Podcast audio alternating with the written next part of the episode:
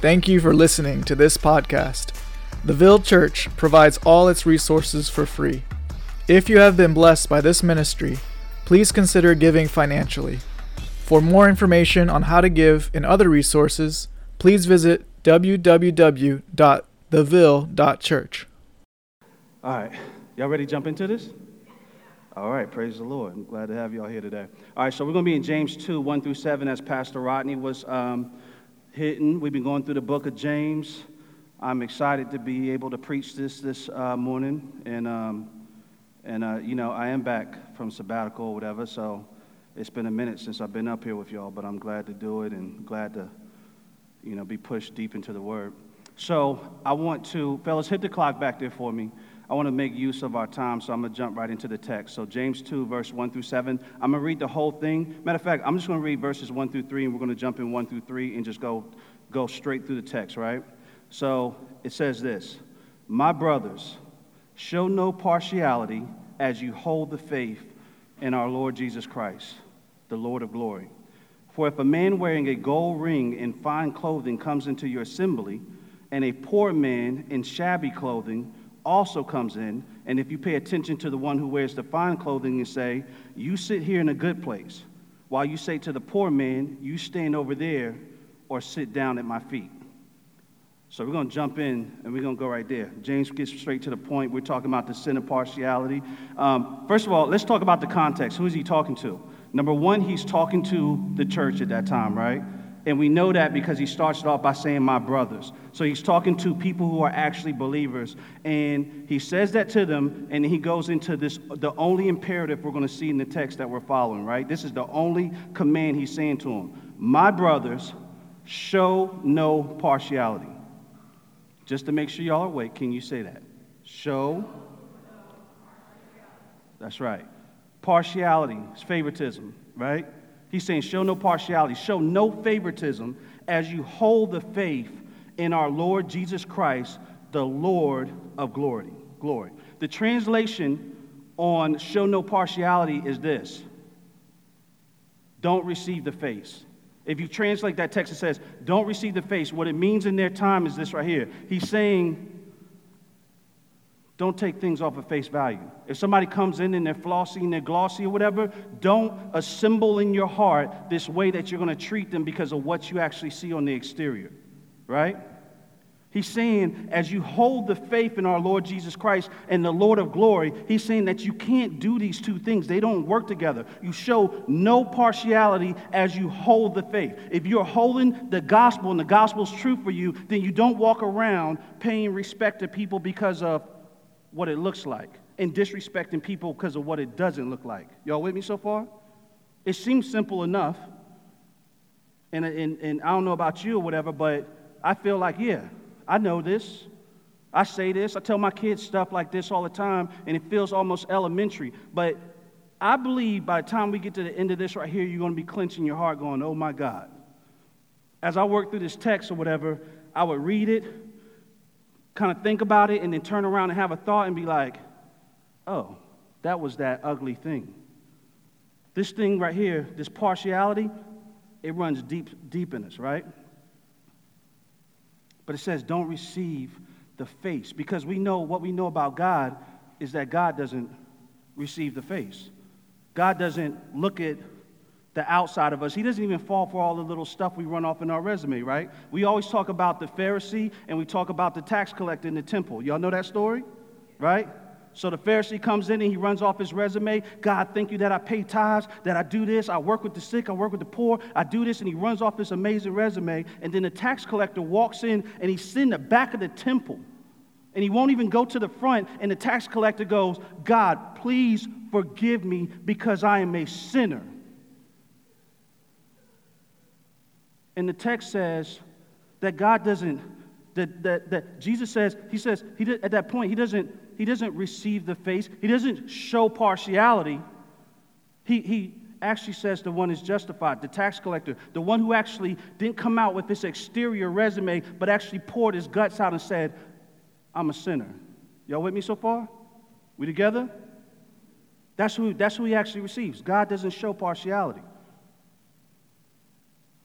And this is important. The reason I want you to get this is because when we're going through this text, you're going to need to have that with you. You're going to have to have it close while we're, while we're going through this word this morning. You're going to have to have this thing close to you where you don't show up with your resume, but when, when we're going through the scripture, you're going to have to say, hey, God, this is me.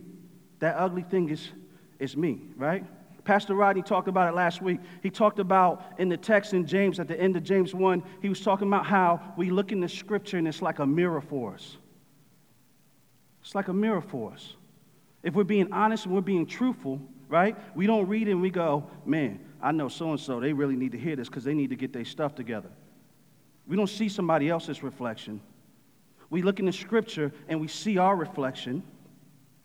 And then, because the gospel is true, the reflection actually changed to Jesus because he's already paid the price for it. So we're invited to look deeply into the text and be convicted, right? We're, we're, I, am hoping that my prayer this morning has been that the Holy Spirit convict us about this imperative of showing no partiality. And that's why I'm trying to make sure your heart is set in place. You ain't got to raise your hand. But like you ever been in, you ever had some ugly debt looking in front of you, right? When you have some, when you have debt in front of you and your money isn't right, nobody gets the mail and be like, oh my God, let me look at this new bill. You get where I'm coming from? Like, you get like a, like a box, an old, like crunched up old Nike shoe box in the corner, you just keep tossing it in there like, and you walk by and kick it, and you're like, I'm gonna watch some Netflix and eat some cookies. Like, you don't look at it, right? That's how like our, that's how like it is for a Christian. Like, like when God shows us stuff in the scriptures and we get convicted or whatever, it's like either you get condemned and you got the, and it's this ugly debt that you owe, so you don't even want to look at it, you just kick it to the side or you get convicted, right? You get convicted. You, you, you, you, God shows you something that's in your heart, it's ugly, you get convicted. But like, you ever like got some bills and then your money's right? You run around hunting for the, like, yo, it's a bill over here. Babe, yo, send a check. You get all cute with it, you know what I'm saying? Send a check, boo. I can't, I'm old, I can't dance, so I was trying to do a move, but it didn't work. But you get where I'm coming from? You start to get cute with it, like, hey, yo, listen, it's a pile of bills over there. Let's take care of all of it. That's how it is, like when you are actually a Christian and you're a believer, you get to look at your sin like that. You like, you get to look in the mirror and see the ugly and be like, so open that thing up. Let's look in it. Let's see what's there. Because Jesus Christ died, right? He erased that. He did this thing on this cross, whatever, where he wiped all our sins away so we're able to walk in the light. So that's my heavy encouragement for you this morning as we dig in this thing. You ready?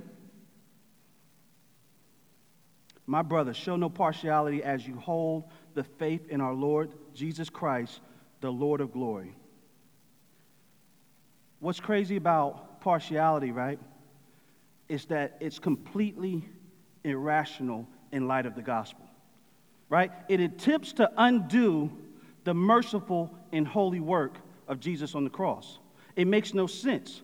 It makes no sense at all, right? When we read Ephesians 2, it says this it says, For by grace you have been saved through faith. Through what? And this is not your own doing, it is the gift of God, not a result of works, so that no one may boast, for we are his workmanship created in Christ Jesus for good works which God prepared beforehand that we should walk in them. So the gospel in itself is this thing where like neither none of us can actually None of us can show up and throw our resume around.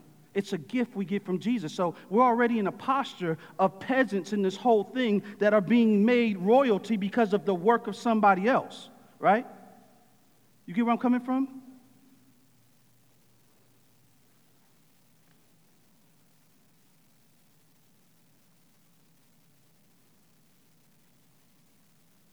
But when we look inside of the text right here, in the context of James 2, in verses 2 and 3. It says, And if you pay attention, excuse me, it says, For if a man wearing a gold ring and fine clothing comes into your assembly, and a poor man in shabby clothing also comes in, and you pay attention to the one who wears the fine clothing and say, You sit here in a good place, while you say to the poor man, You stand over there or sit down at my feet. That text actually favors human work, right? Achievement, accomplishment. It completely undermines what the gospel is doing. For the rich man, just off of face value, it gives credibility that's smarter, intellectually, and, superior, and spiritually superior. Given, he's given worth.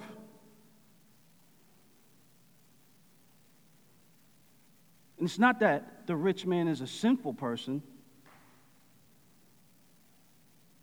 The idolatry and the sin is in our heart and how we treat that person, right? Perhaps they have sinned on their part, but this is actually getting at the audience. He's talking to the believers and how they function when the rich person walks in the room, or how they function when the poor person walks in the room, right? He's talking about our mess, right? He's talking about our mess. Perhaps they can get the church out of debt. These are thoughts that, from a practical standpoint, they sound sensible. But, like, if that's all we see of people when we see them, if that's how we actually measure who they are and what they are, then the word says that it's actually an evil thought. You get where I'm coming from? If I want to lift you up because of what you got, or I want to sit you down because of what you don't got, we, we, we're playing a worldly, carnal, evil, wicked, we're playing Satan's way. That's not God's way, right? That's what James is calling out in this text. This writer by the name of R. Kent Hughes, and he says this. He says, James' words picture, he, he starts this phrase off weird or whatever. I'm going to say it the way he says it. But he says, James' word picture, church history, and our own experiences chronicle the, instant, the inconsistent tendency of vibrant Christianity to become discriminatory and given to favoritism. Money economics is the principal medium for discrimination. Christians tend to listen more intently to the prosperous man, to, de- to defer to his wishes, to place him in a position of leadership. If you can run a bank, we think you can run a church. I'm just reading what my man said. Don't throw the rocks at me. Right? That's what he says. You would think if you look at the American church today, if you look at even, if you even look in politics and the nooks and crannies of local government, big government, all these different things, big, big corporate business, you would think that Christianity has become a respectable endeavor. It's a respectable thing. Easily grabbable by good old moral, respectable people, right? Of course, our elites, the steerers of our cities, country, government, those in honorable positions are Christians. It just makes sense. That's a lie from the pit of hell. The Christian walk, the gospel, is absolutely scandalous. It's scandalous. It's scandalous that God would come off of his throne and actually become a human and actually put on this disgusting flesh that we walk around in and actually go to the cross and bear the weight and penalty of all our sins. That's scandalous. If any of us had a family member murdered and then somebody, and then, and, and then the judge let that person off free, we would say that this is an injustice and this court is disgusting and we would spit in, on the judge we would say we want justice. Right? So the gospel, in the same way for me and you, guilty is charged. God sends his own son to pay the penalty. The gospel is scandalous in all ways. You understand? It undoes, it undo, it undoes our, our humanistic senses. It undone, it, it, it, you come undone before the cross.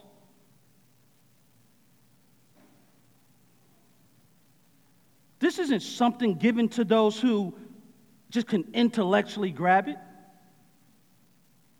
I don't know about you. At night, I lay in the bed sometimes and, I, and I'm, I'm waddling in this thing where it's like, God, how can you stand me? How can you give ear to me when I'm here to repent for the umpteen thousand time for the same exact sin? How is it you can actually even bear me?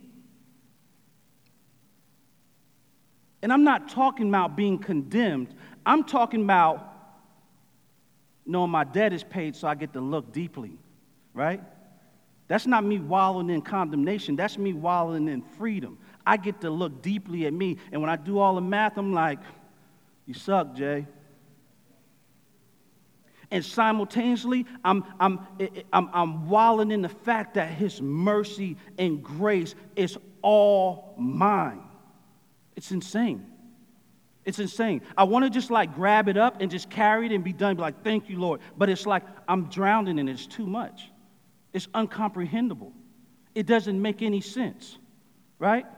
I know it doesn't make sense because for me, even when my kids mess up, the lack of mercy I give them in the moment, how hard I have to work to even grasp uh, just a, a slight pinch off of what God has given to me to give to them blows my mind.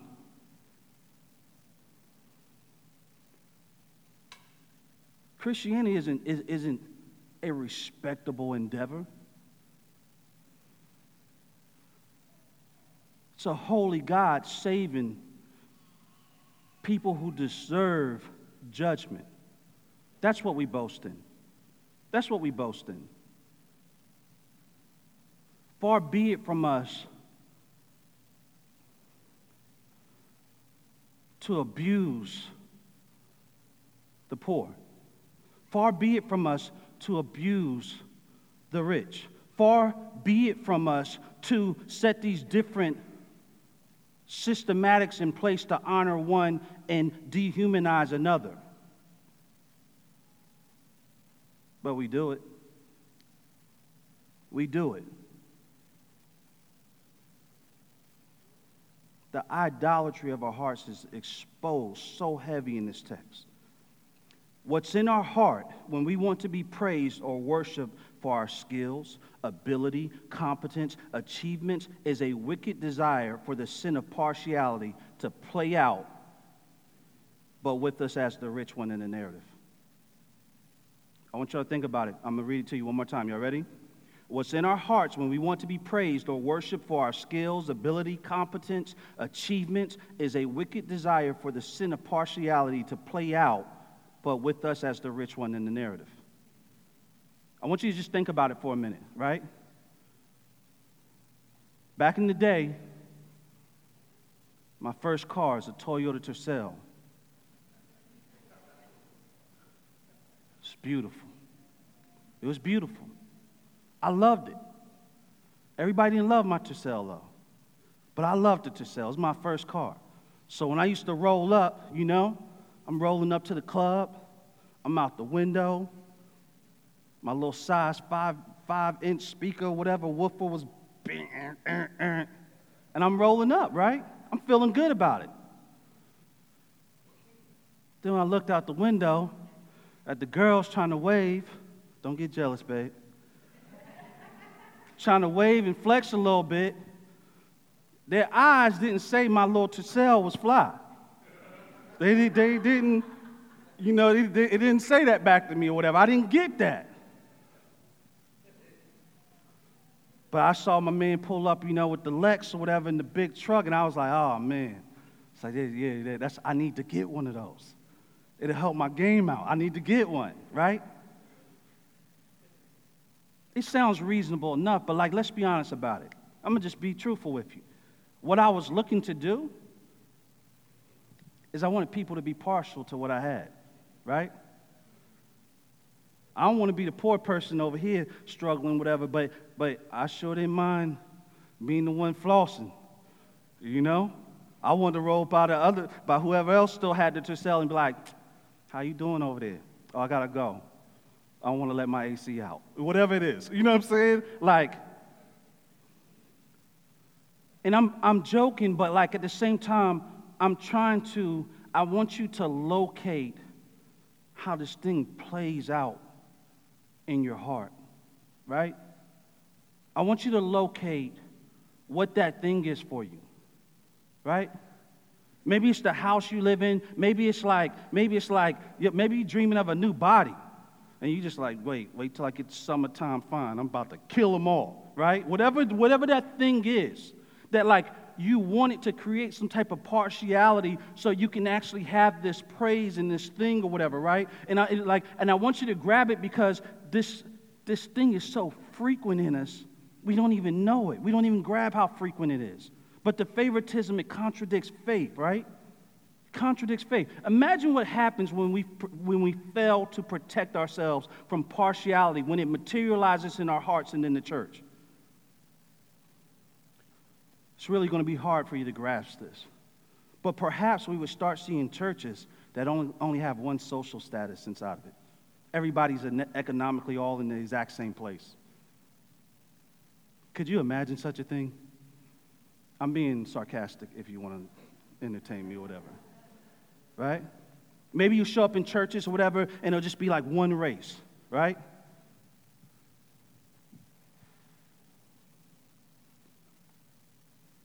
This isn't just a, hey, make sure you be good Christians. James was like telling them, like, you're going to break something that's beautiful if you don't listen to this, if you don't take this serious. We, we're in it this day. We're in it right now where the elites of our society actually run around and act as if they champion the idea of Christianity. And everybody else is up under the judgment of the way the elites say church should look and be done. It's real cute. You pitiful, poor churches in the hood, whatever, this and that, you need to, so it's cute. This is the way it should be done but it actually ends up looking nothing like what we see in the scripture here. It's actually reeks of partiality.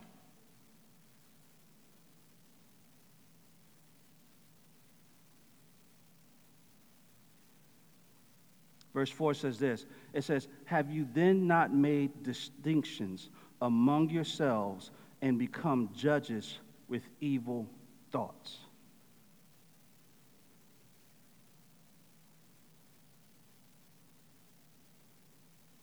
What we end up with is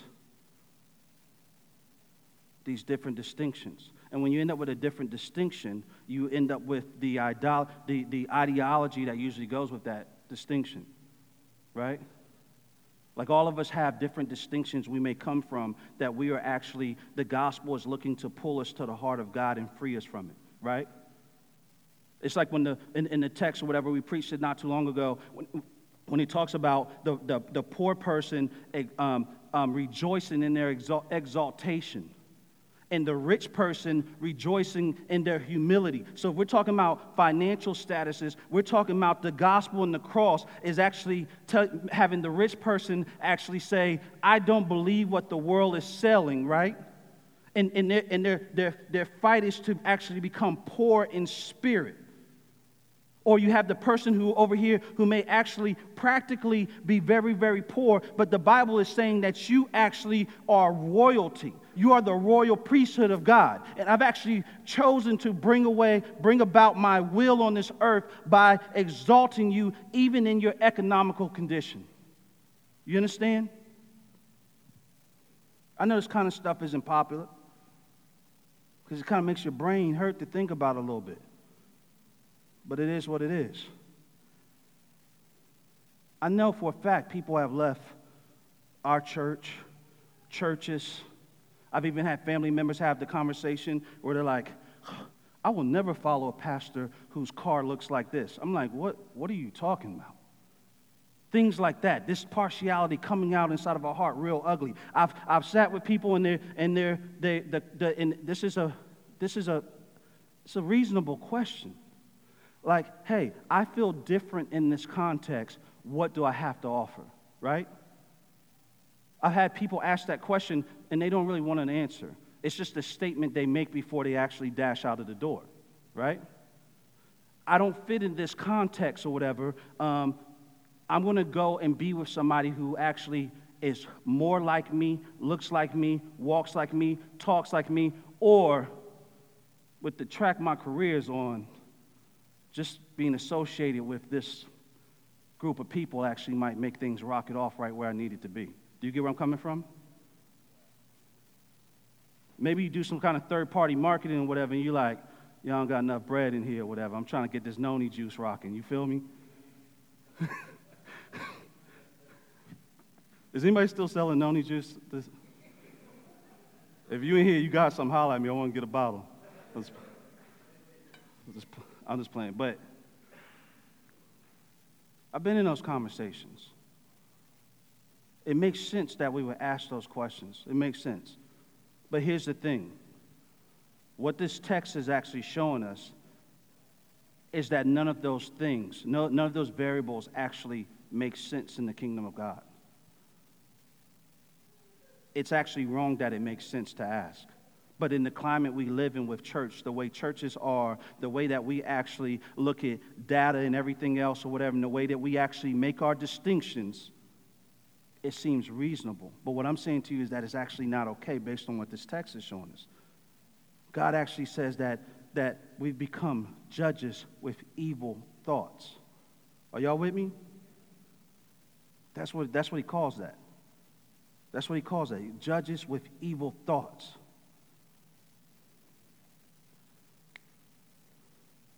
R. Kent Hughes also says this. He says, When the poor and uneducated are not welcomed with equal enthusiasm, it's precisely because the Bible has not triumphed over culture. Right?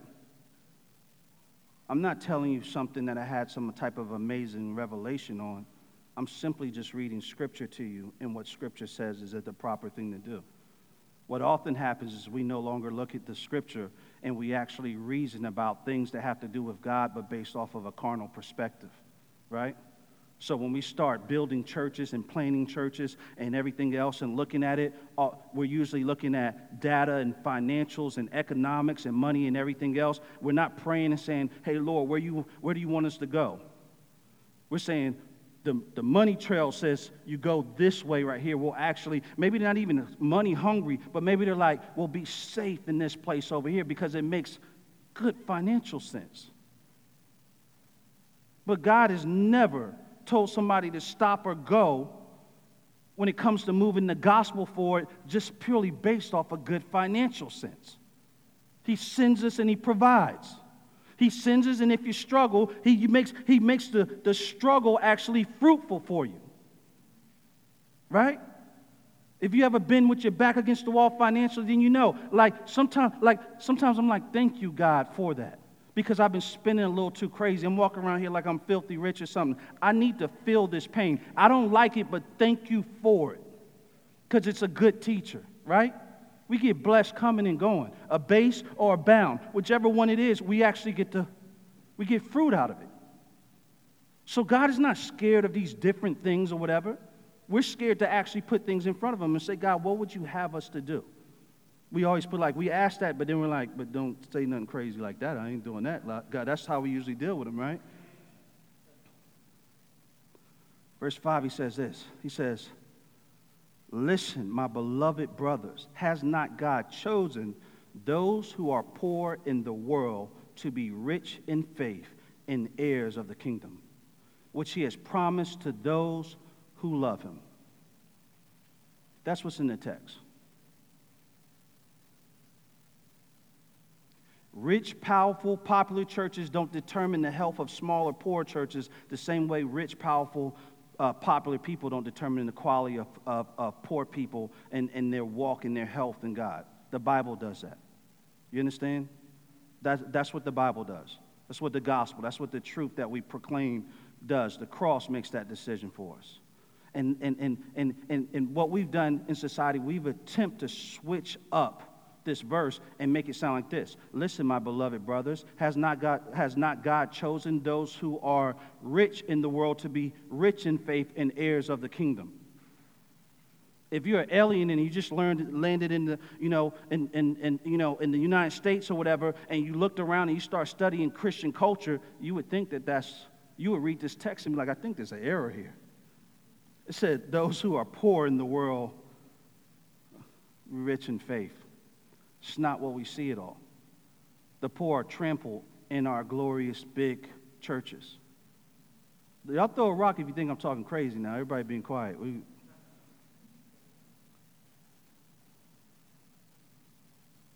The Bible is what we follow, right? It's the word we follow.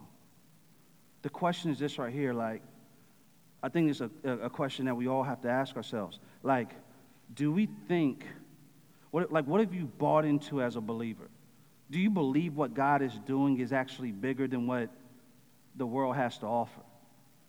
Because if you don't, you'll always be the world's sucker, right? It'll dangle something and throw you this way, dangle something and throw you to the right, right? You get where I'm coming from? It's a job, even being a pastor. Like I always get like big, big boy churches like, hey, I want to meet with you. And then they're like, listen, little peasant preacher, hey, we wanted this and that, da da da. You want to skip and jump or whatever, and uh, like you.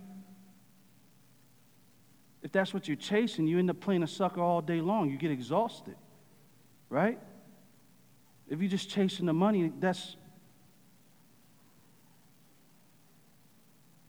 But what does it look like? The freedom that you actually have when you actually believe that you are the royal priesthood, that God actually particularly sought you out, called you out of darkness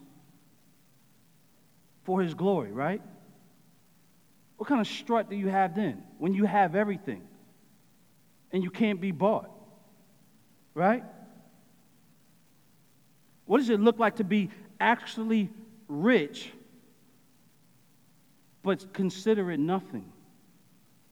Because you know that everything you have is nothing in comparison to what God has done through Jesus Christ for you. And now all your wealth and your riches are being redeemed for His glory. Right? What does it look like to not have enough? To not know how ends are going to you know, meet, but you're still looking towards eternity one day when you'll never want again, and you're walking around satisfied while you're still lacking. Sounds crazy. Maybe that's what God was up to right? Or maybe partiality is the answer to it all. Far be it from God. He's not a receiver of the face, right? He doesn't, he doesn't roll like that. Verse 6 and 7, I'll begin to bring us to an end, which y'all all know when preachers say that is a lie. but you have dishonored the poor man. Are not the rich ones who oppress you and the ones who drag you into court?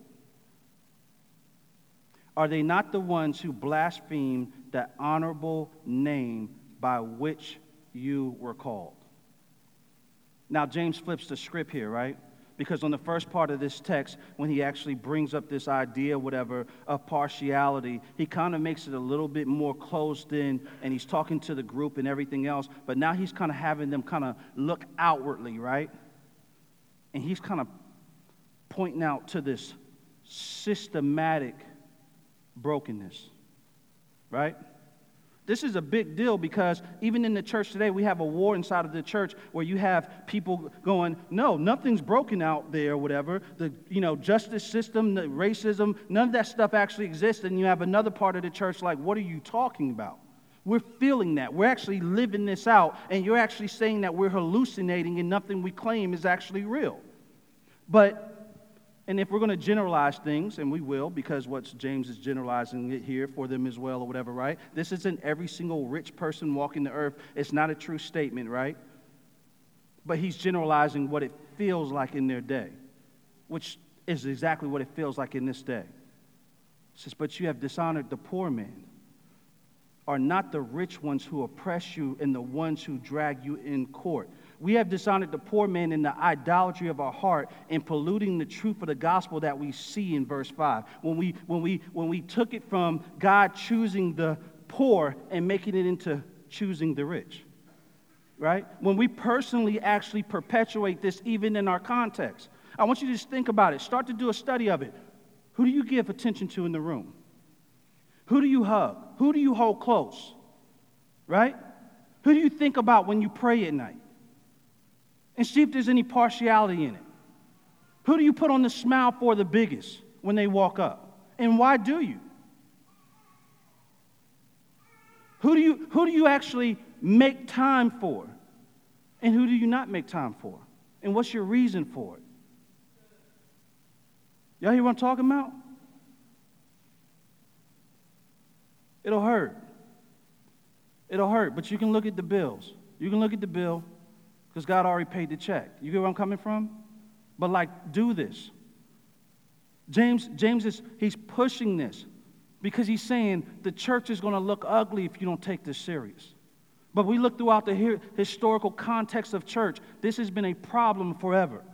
You look at, you have pastors and preachers who took to, to preaching in graveyards, going to the coal mines because the church place was no longer fit for the people who didn't have nothing to be. The hostility was too great. You understand? There was no room for the poor to assimilate in the context of church besides sitting on the floor, going to sit in the corner. It's a hard place for them to find a seat. But there's always seats for the rich.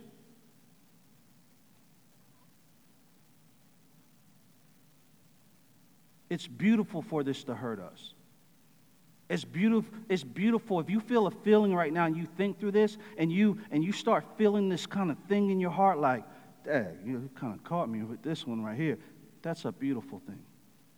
It's a beautiful thing. It's supposed to be like that. It's supposed to, it's supposed to leave us in a tension all the time.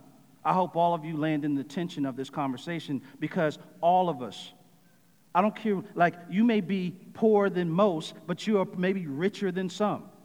And you may actually live out this elitist thing on whatever level you're on, right? But like, we all need to feel the tension of it because we need to be mindful of it when people walk in the doors, the way we love them, the way we welcome them in our church, the way we live in our neighborhoods. Perhaps this partiality creeps into even the way you pick where you live at. You get where I'm coming from? It's invaded. He's, he's talking about the systemic pollution, the systemic pollution that partiality creates. Ain't no broke people running any, any, any, any offices right now. Our people in government don't know what it's like to be struggling to pay for gas. They don't have an idea what that is. I'm not trying to go anti political here, I'm just throwing it in the context of this scripture. There's partiality. The reason certain people aren't at the table is because there's partiality. Plain and simple. You don't dress the part, you don't look the part, your education doesn't play the part. So I deem that your, your two cents is only worth two cents. All right? That's the disgusting thing. God is looking to beat up out of us with this right here. I don't know if God beats stuff out of people, but it showed this one so hurts a little bit, right?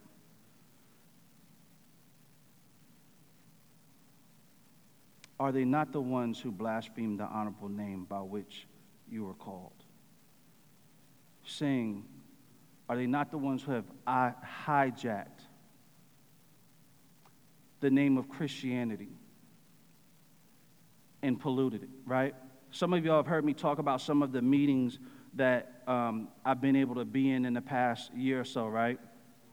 And so some of them been with some really, you know, known um, political people, whatever, on a national scale or whatever, and I'm usually in the room like, what the heck am I doing in this room? And not too long ago, I was at a meeting. There was two people that we see on national news all the time at this dinner I was at, and we were, we were there to discuss community development. And when I got there, it was plain to me, it was obvious to me that they weren't there to actually talk about community development, right? So they had brought a brother this really juicy ribeye, so I was like, I'm gonna just kill his ribeye, and I'm gonna drive home. And I was mad because I had drove like five hours to be at this meeting. So I'm eating my ribeye, and I'm at the table, and the meeting was just, it was just gross, right? But every statement that I heard come out of people's mouth at the table was, as Christians, as Christians, as Christians. They kept saying this, like preceding every statement with as Christians as if it was some type of magical shield to protect them from ever being wrong. Like, like as if when I say this, this statement that I'm about to release is going to be the bomb.com and you got to chew it whether you like it or not. And, but the, the dynamics of the conversation, it wasn't about community development. It was about how do we manipulate people out of their party, is really what the meeting was about. So I was like, all right, I didn't come here for this. But I couldn't bear hearing them say as Christians anymore. It was an extremely elitist, pompous, tone that was coming out. And so I ended up saying something about it. And I said, I said, you really should stop saying that. Because what was hurting me is that they were blaspheming the name like they were black, the gospel that saved a wretch like me, they were acting like it was something that was only afforded to the most elite and rich and, and, and, and of society. And it's a lie. And it's a lie. And the reason it hurts so bad, because that means that my brothers who are like broken, who are in jail, who are, who are, who are struggling and everything else, who look nothing like them, if what they're saying is actually true, then all my friends are lost. There's not a God for them. There's not redemption for their sins. Do you understand where I'm coming from? So it, it, it made me mad. And I ended up, I ended up saying something, and I said, You're looking to manipulate people out of their party. I said, You don't want to go inside of the community. You don't want to have proximity with people. You refuse, refuse to weep with those who weep. You're here to talk about strategies of trickery. That's not Christian, so don't call it Christian. You can continue in your conversation and do your little wicked strategy, but don't call it Christian because that's not Christian. It ended with like five of them pretty much going off on me. They were screaming at me at the table. I didn't mind because I actually felt it felt good. That's a tongue lashing you want to get. That's the kind of lashing you want to get. That's one of those ones where you're like, thank you, Jesus. This hurts so good. Bring it on. If I'm going to be disgusting to somebody, I want to be that kind of disgusting. But he says, Are they not the ones who blaspheme the honorable name by which you were called? Are not the rich the ones who oppress you and the ones who drag you into court? Right? Some of you, you can bring this on home or whatever. I know I'm talking about government and lofty things and everything, but take it on to work every day. How many people turn a blind eye and perpetuate this ugly partiality even in the workplace every day? You deal with it. You go to work or whatever, and you see this imbalance and this thing that happens or whatever. And you see people who are just complicit and go with it because if they kiss enough, you know what I'm saying. But anyway, if they do all that and everything else, then it might mean a, a bigger paycheck for them. It might be, mean a little bit more status. It might mean they get invited to that dinner they've been wanting to get invited where all the people who are really getting the paper and helping each other get to the top while they overlook over everybody else's work. You see everybody selling out. God meant for us to go and completely undo this system. He meant for us to be a problem for it. He meant for us to speak out and speak about truth in the midst of all of this. I posted a quote the other day from Booker T. Washington says, A lie does not, doesn't become truth, wrong doesn't become right, and evil doesn't become good just because it's accepted by a majority. This tension we feel right now, God is trying to actually break our shell and, and ease this bold yoke up out of us, where we no longer are okay with being Christians who are respectable, who fit the world's respectable idea of what it looks like to be good and be a Christian. We're called to be a problem. We're called to be sitting in the middle of this system, messing up for everybody at work that wants to do wrong. Right? We're supposed to be inside of church, undermining the devil and inviting people to the table. I got to do better. You got to do better. We got to do better. Even when we do better, we got to do better. Not because we're earning anything, but because of how big the cross is. Because we don't deserve to be here. And we, we like, listen, if you get invited to the freaking party and you ain't even supposed to be at the party, don't you want to say, homie, y'all come in, come rushing in, the party's wide open. You understand what I'm saying? We've been given this marvelous gift. We've been given this marvelous gift. And we don't walk around the party as peasants. It says we are actually chosen by God for his glory.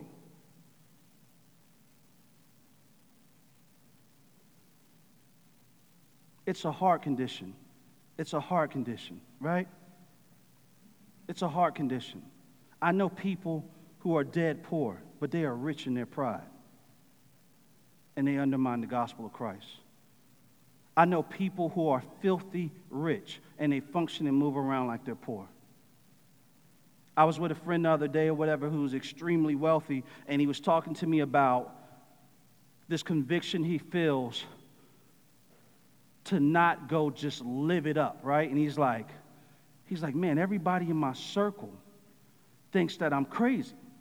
And he was driving one of his family members' beat up car and stuff, and they're like, why don't you just go buy this thing? And like, when I tell you, brother got paper, he got, got the money, money, all right? He has the money, money. And so he's talking to me about it. Jay says, man, he, he goes, you know, I'm talking to you because everybody in my circle is saying, go do it, build bigger, do this and do that, whatever. And he said, you know, it doesn't feel right. And I said, because it's not right. And I said, not because it's not right, because you're not supposed to go do the things that you're thinking about. Based on what you're telling me, it's not right for you. Somebody may, maybe they're supposed to go build bigger. And that's what God wants them to do. I said, but what you're bringing to me is that you have a conviction in your heart that it's the wrong thing for you to do. What you need to do is be obedient. And I said, what you're doing when you end up going to borrow like family members, like broke down cars or whatever, I said, the reason you're actually doing that is because you have access to all of this, but you don't buy it. You keep grabbing these broken things so you can keep a balance in it all, right? You understand what I'm talking about? It's like, like for me, for instance, I always like you, you like I live on the water. I live in a beautiful house. You'll find me in the hood. You'll find me in the, in, with a bunch of homeless people. I do it because it lets me not get lost in the comfort that I'm afforded. You get where I'm coming from? If you just stay in this place, that this comfortable thing, you start to think that's reality after a while.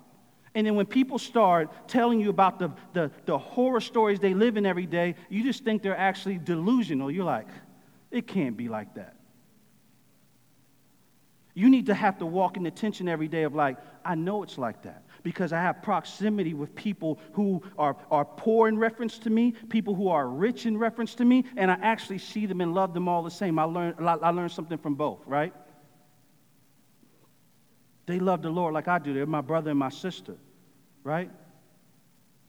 I don't, I don't abuse, I don't take one advantage of, of one of them because they don't have a lot, or take advantage of the other because they have. They're just simply my brothers and sisters. What they can get from me, what's consistent, is that they can get that I'm going to love them and that we're going to rejoice in that we have Christ Jesus. Do you get where I'm coming from? That's what God is doing in the church.